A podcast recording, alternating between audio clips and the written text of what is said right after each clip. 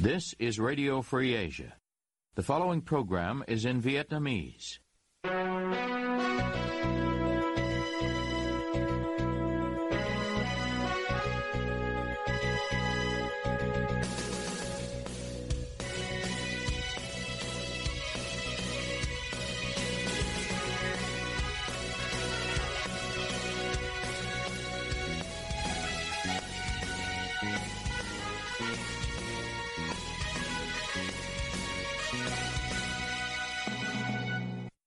Đây là Đài Á Châu Tự Do, phát đi từ thủ đô Washington, D.C., Hoa Kỳ. Toàn ban cùng Nguyên Lam xin kính chào quý thính giả.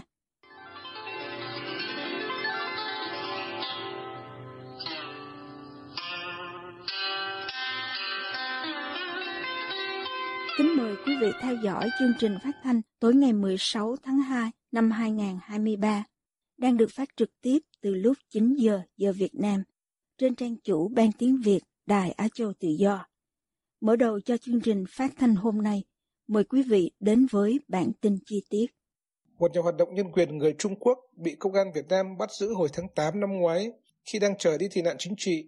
Tuy nhiên, chính quyền Hà Nội im lặng, gây quan ngại về việc có khả năng ông bị trao trả lại về Hoa Lục. Trong bức thư gửi chính phủ Việt Nam vào ngày 15 tháng 12 năm 2022, ba báo cáo viên đặc biệt về nhân quyền của Liên Hợp Quốc chất vấn về tình trạng của nhà hoạt động nhân quyền Đồng Quảng Bình. Ông Đồng Quảng Bình, năm nay 65 tuổi, bị chính quyền Trung Quốc bỏ tù ba lần vì các hoạt động đòi hỏi nhân quyền và dân chủ ở trong nước, trong đó có việc vận động tưởng niệm các nạn nhân vụ thảm sát Thiên An Môn năm 1989. Theo Văn phòng Cao ủy Nhân quyền Liên Hợp Quốc khu vực Đông Nam Á, cho tới ngày 12 tháng 2 vừa qua, phía Việt Nam vẫn chưa phản hồi các báo cáo viên Liên Hợp Quốc sau 60 ngày kể từ khi nhận được yêu cầu.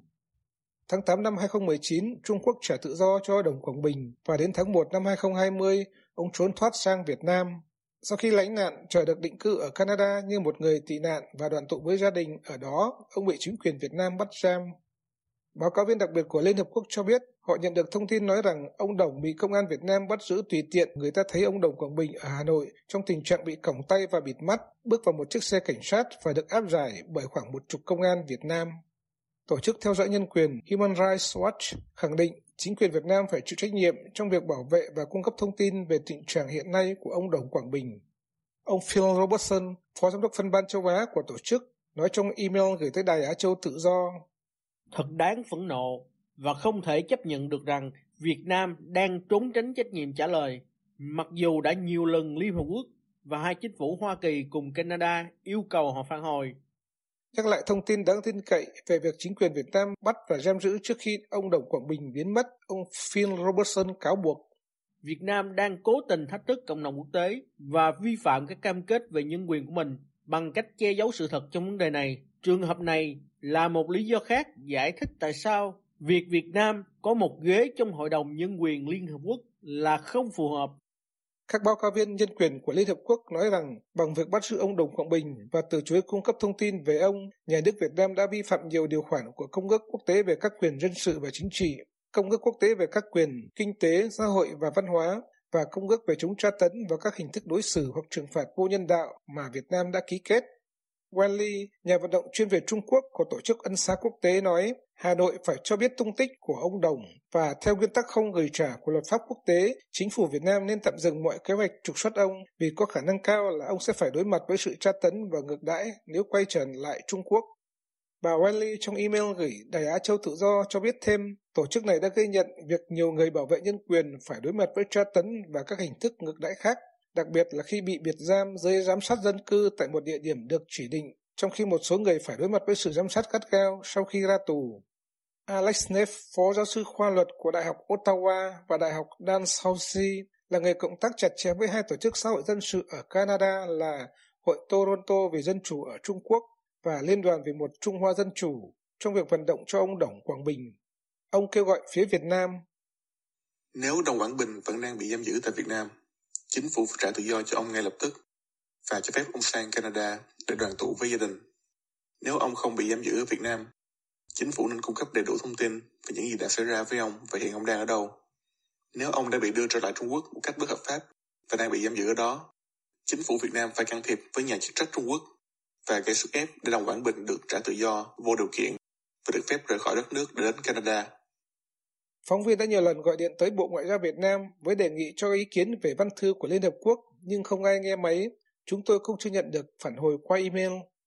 Trong bài viết của tổ chức Hội Toronto về Dân chủ ở Trung Quốc ngày 15 tháng 2, con gái của ông Đồng Quảng Bình, cô Đồng Catherine viết Chính phủ Việt Nam tiếp tục hành hạ gia đình tôi bằng cách từ chối giải thích lý do tại sao họ bắt cha tôi gần 6 tháng trước và điều gì đã xảy ra với ông kể từ đó. Tôi đã hy vọng ông sẽ được an toàn, đoàn tụ với chúng tôi tại Canada. Thay vào đó, chúng tôi phải đau đớn về sự an toàn của ông. Chúng tôi thậm chí không biết ông đang ở đâu. Họ không trả lời câu hỏi của tôi. Họ không trả lời các câu hỏi do Thủ tướng và Bộ trưởng Ngoại giao Canada đặt ra. Bây giờ, họ từ chối trả lời Liên Hiệp Quốc. Điều này là không thể chấp nhận được và là một sự sỉ nhục đối với luật pháp quốc tế. Các quan chức Việt Nam phải trả lời câu hỏi đơn giản của chúng tôi. Động Quảng Bình ở đâu? Theo thống kê của tổ chức Shapers Defenders có trụ sở ở Tây Ban Nha, chính quyền Việt Nam đã bắt giữ và trục xuất ba nhà hoạt động về Trung Quốc trong khi họ lánh nạn ở quốc gia này trong vài năm gần đây. Ba trong năm trung tâm đăng kiểm tại tỉnh Bình Định bị phát hiện sai phạm và bị xử lý. Thông tin vừa nêu được báo pháp luật thuộc Bộ Tư pháp loan đi ngày 16 tháng 2 sau khi Sở Giao thông Vận tải tỉnh Bình Định tiến hành kiểm tra đột xuất các trung tâm đăng kiểm trên tại địa bàn tỉnh. Ba trung tâm bị phát hiện vi phạm gồm 7703D, 7704D và 7706D. Cụ thể, các đăng kiểm viên tại ba nơi này bị phát hiện hoặc làm sai lệch kết quả kiểm định hoặc bỏ qua các hạng mục phải kiểm định.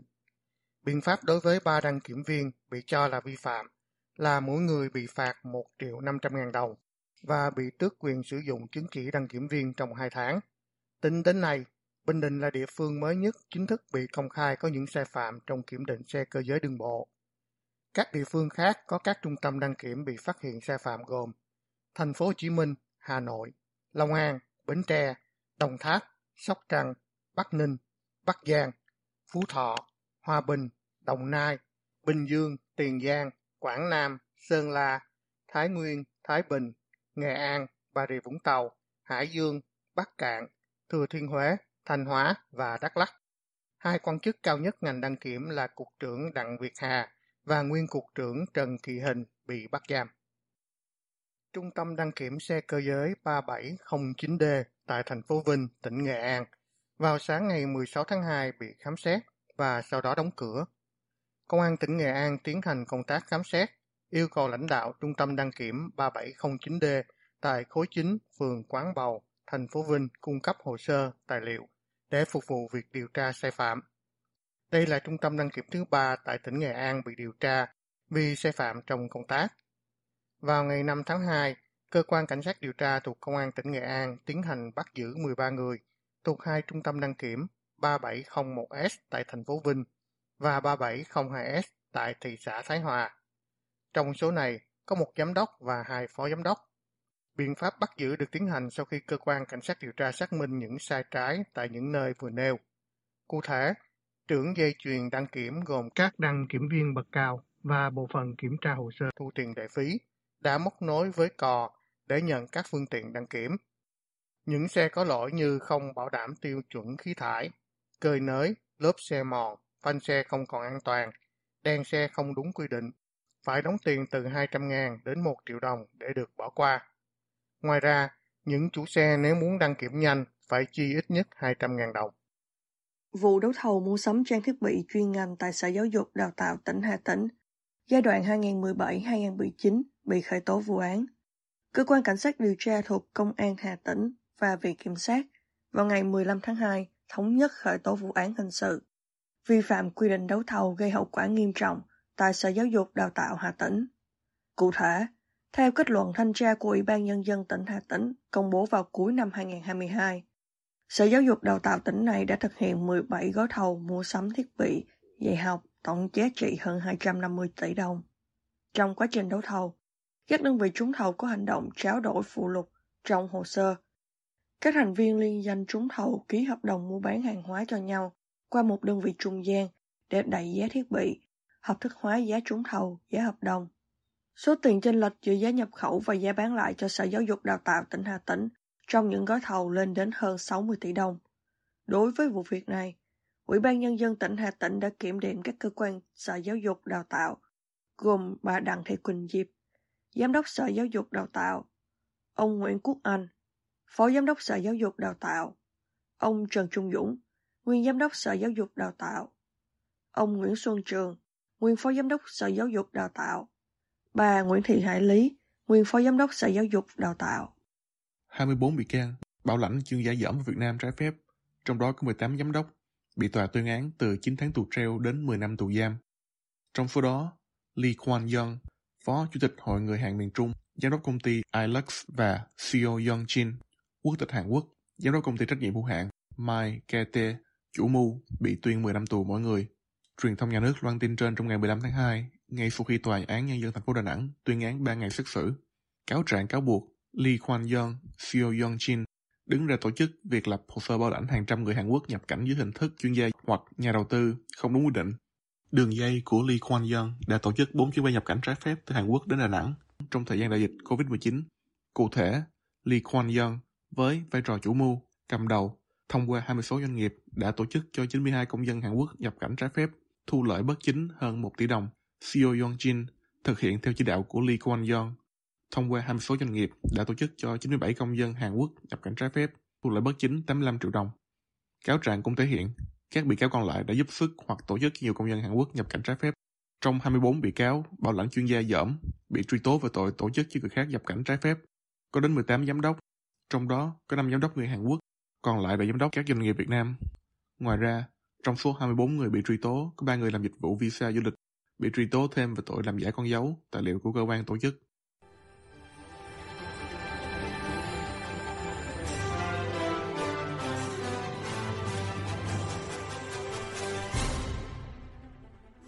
Quý thính giả đang theo dõi chương trình phát thanh của Đài Á Châu Tự Do. Ngoài các trang Facebook và YouTube, quý vị cũng có thể đón nghe các chương trình phát thanh của đài qua vệ tinh Intelsat 17 băng C ở 66 độ Đông và vệ tinh 19 băng C ở 166 độ Đông. Tiếp nối chương trình, mời quý vị đến với bài Nỗi đau ngày 17 tháng 2 năm 1979 bị báo chí nhà nước lãng quên do Diễm Thi thực hiện. Cuối tháng 1 vừa qua, báo Công Thương, cơ quan ngôn luận của Bộ Công Thương và là diễn đàn của giới công thương Việt Nam, có bài viết về những sự kiện, ngày lễ đặc biệt trong tháng 2 năm 2023. Ngoài ngày thành lập Đảng Cộng sản Việt Nam, bài viết liệt kê cả ngày thần tài, ngày Valentine, ngày Quốc khánh Kuwait, nhưng lại không có ngày 17 tháng 2 là ngày Trung Quốc khởi sự cuộc chiến biên giới Việt Trung. Là một người lính trực tiếp cầm súng chiến đấu chống quân xâm lược Trung Quốc, bảo vệ Tổ quốc vào tháng 2 năm 1979, ông Đinh Kim Phúc nêu quan điểm của ông với RFA sáng ngày 7 tháng 2 năm 2023. Nhân dân không bao giờ quên cái cuộc chiến tranh này, yeah. vì chính nghĩa thuộc về nhân dân Việt Nam. Và hàng năm Trung Quốc vẫn kỷ niệm cái ngày mà họ gọi là dạy cho Việt Nam một bài học. Nhưng mà tôi không biết gì lý do gì. Cái tờ báo Công Thương, cơ quan ngôn luận của Bộ Công Thương, thì họ nhắc đến ngày tình yêu 14 tháng 2. Yeah. Họ nhắc đến ngày vía thần tài, một cái cái cái cổ tục của Trung Quốc du nhập vào Việt Nam trong thời gian gần đây. Nhưng mà cái cuộc chiến tranh vệ quốc vĩ đại của nhân dân Việt Nam vào tháng 2 năm 1979 thì họ cố tình đuôi điếc căm không hề nhắc đến. Máu và nước mắt của nhân dân Việt Nam đã đổ xuống để bảo vệ cái đất nước này. Thì tôi cho rằng cái hành động của báo công thương là phản bội lại cái sự nghiệp của dân tộc, phản bội lại cái chính nghĩa trước cái bọn bành trướng bá quyền Sô banh Đại Hán là cách đây 44 năm. Điều đó không thể chấp nhận được. Một số nhà quan sát cho rằng, từ sau hội nghị thành đô, Việt Nam đã đưa cuộc chiến tranh xâm lược và chống xâm lược ra khỏi sách giáo khoa. Không có một buổi lễ kỷ niệm chính thức nào về ngày này. Lý do có thể vì những cam kết không nhắc lại quá khứ từ hai phía để xây đắp tình hữu nghị trong tương lai. Theo bài viết có tựa Why won't Vietnam teach the history of the Sino-Vietnamese War của tác giả Travis Vincent trên tờ The Diplomat hôm 9 tháng 2 năm 2022. Phiên bản năm 2001, sách giáo khoa lịch sử lớp 12 kể lại cuộc chiến tranh chỉ trong 24 dòng ở cuối sách. Đến phiên bản năm 2018, giảm xuống chỉ còn 11 dòng. Ngoài ra, phần mở đầu của Hiến pháp năm 1980 của Việt Nam đã gọi Trung Quốc là kẻ thù trực tiếp và nguy hiểm của Việt Nam. Tuy nhiên, cụm từ này đã bị loại bỏ khỏi Hiến pháp 1980 vào năm 1988 để mở đường cho quá trình bình thường hóa song phương. Cách đây 9 năm, tại hội nghị bàn về quy chế phối hợp giữa mặt trận Tổ quốc và chính phủ, khi một số đại biểu đề cập tới cuộc chiến tranh biên giới phía Bắc năm 1979, quyền chủ nhiệm Ủy ban Tư vấn Khoa học và Giáo dục lúc đó là bà Phạm Thị Trân Châu đã đề nghị xem xét tổ chức kỷ niệm, làm tượng đài và đưa thông tin về cuộc chiến vào sách giáo khoa.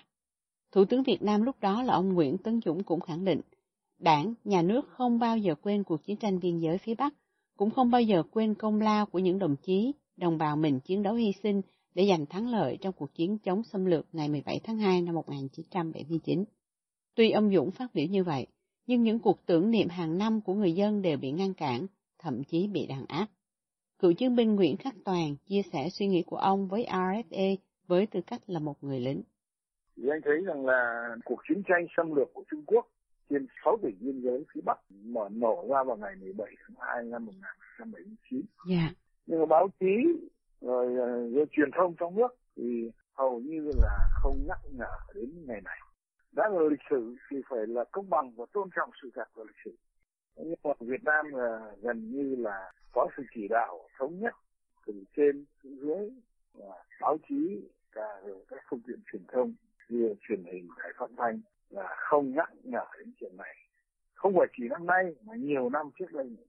Như vậy là không công bằng, không tôn trọng lịch sử. Cái này thì dễ hiểu thôi, bởi vì là người ta không muốn khơi lại cái cuộc chiến tranh xâm lược tàn bạo yeah. do Trung Quốc à, tiến hành với Việt Nam. Cựu chiến binh Nguyễn Khắc Toàn nói thêm, hàng năm, một số tỉnh ở Trung Quốc có đường biên giới giáp với Việt Nam vẫn tổ chức long trọng ngày này, không giảm nhẹ như chủ trương của phía Việt Nam. Lý do được ông nêu ra là vì Trung Quốc là nước lớn, là đàn anh của Việt Nam, cho nên họ ở vị thế trịch thượng, kẻ cả. Còn Việt Nam là một nước nhỏ, một nước đàn em nên không thể làm như họ được. Việt Nam và Trung Quốc thiết lập quan hệ ngoại giao vào ngày 18 tháng 1 năm 1950. Ngày 17 tháng 2 năm 1979, Trung Quốc đem quân tấn công các tỉnh dọc biên giới của Việt Nam với mục đích dạy cho Việt Nam một bài học. Cuộc chiến kết thúc khi Trung Quốc rút quân vào ngày 16 tháng 3 năm 1979. Các thị xã Lạng Sơn, Lào Cai, Cao Bằng và một số thị trấn vùng biên mất vào tay Trung Quốc. Hai nước trở thành kẻ thù của nhau. Đến năm 1991, Việt Nam và Trung Quốc tuyên bố bình thường hóa quan hệ theo phương châm 16 chữ vàng và 4 tốt. Láng giềng hữu nghị, hợp tác toàn diện, ổn định lâu dài, hướng tới tương lai. Và láng giềng tốt, bạn bè tốt, đồng chí tốt, đối tác tốt. Đến nay đã 44 năm trôi qua, hai bên đã bình thường hóa quan hệ, nhưng những tổn thất vẫn in sâu trong tâm trí người dân Việt, nhất là với những người lính, cho dù họ không trực tiếp cầm súng trong trận chiến đó. Luật sư Phạm Công Úc, một cựu chiến binh, nói với RFA quan điểm của ông vào sáng ngày 7 tháng 2 năm 2023. Sau cái sự kiện ờ, của năm 79, khi mà Trung Quốc gọi là đã dạy xong cho Việt Nam một bài học, hai bên nó bình thường quá khép lại cái quá khứ. Do đó, khi ngày 17 tháng 2 hàng năm, trước đây có nhiều cái hội nhóm người ta ra tượng đài với cái tổ ở vườn hoa, cái tổ Hà Nội để ta đặt vòng hoa tưởng niệm. Yeah. Thì bị ngăn chặn. Hoặc là tới các nghĩa trang, lịch sĩ mà của người lính Việt Nam hy sinh ấy, yeah. thì cũng không được nhà nước ủng hộ. Yeah. Tức là người ta đã muốn khép lại quá khứ rồi. Yeah. Tuy nhiên người Việt Nam thì không có những cái tour du lịch gọi là thăm lại chiến trường xưa một cách danh chính ngôn thuận. Thì đó là một cái sự bất công đối với lịch sử. Vì uh, để bảo vệ đất nước Giang Sơn thì người ta phải hy sinh bằng tính mạng của mình, bằng máu của mình. Vị luật sư này đặt câu hỏi. Yeah. Tại sao một năm ở Việt Nam có nhiều cái ngày kỷ niệm mà những ngày kỷ niệm gọi là vô bổ, còn đối với cái vấn đề mà bảo vệ biên cương thì là không kỷ niệm. Thì cái đó là nó cũng là một nỗi đau.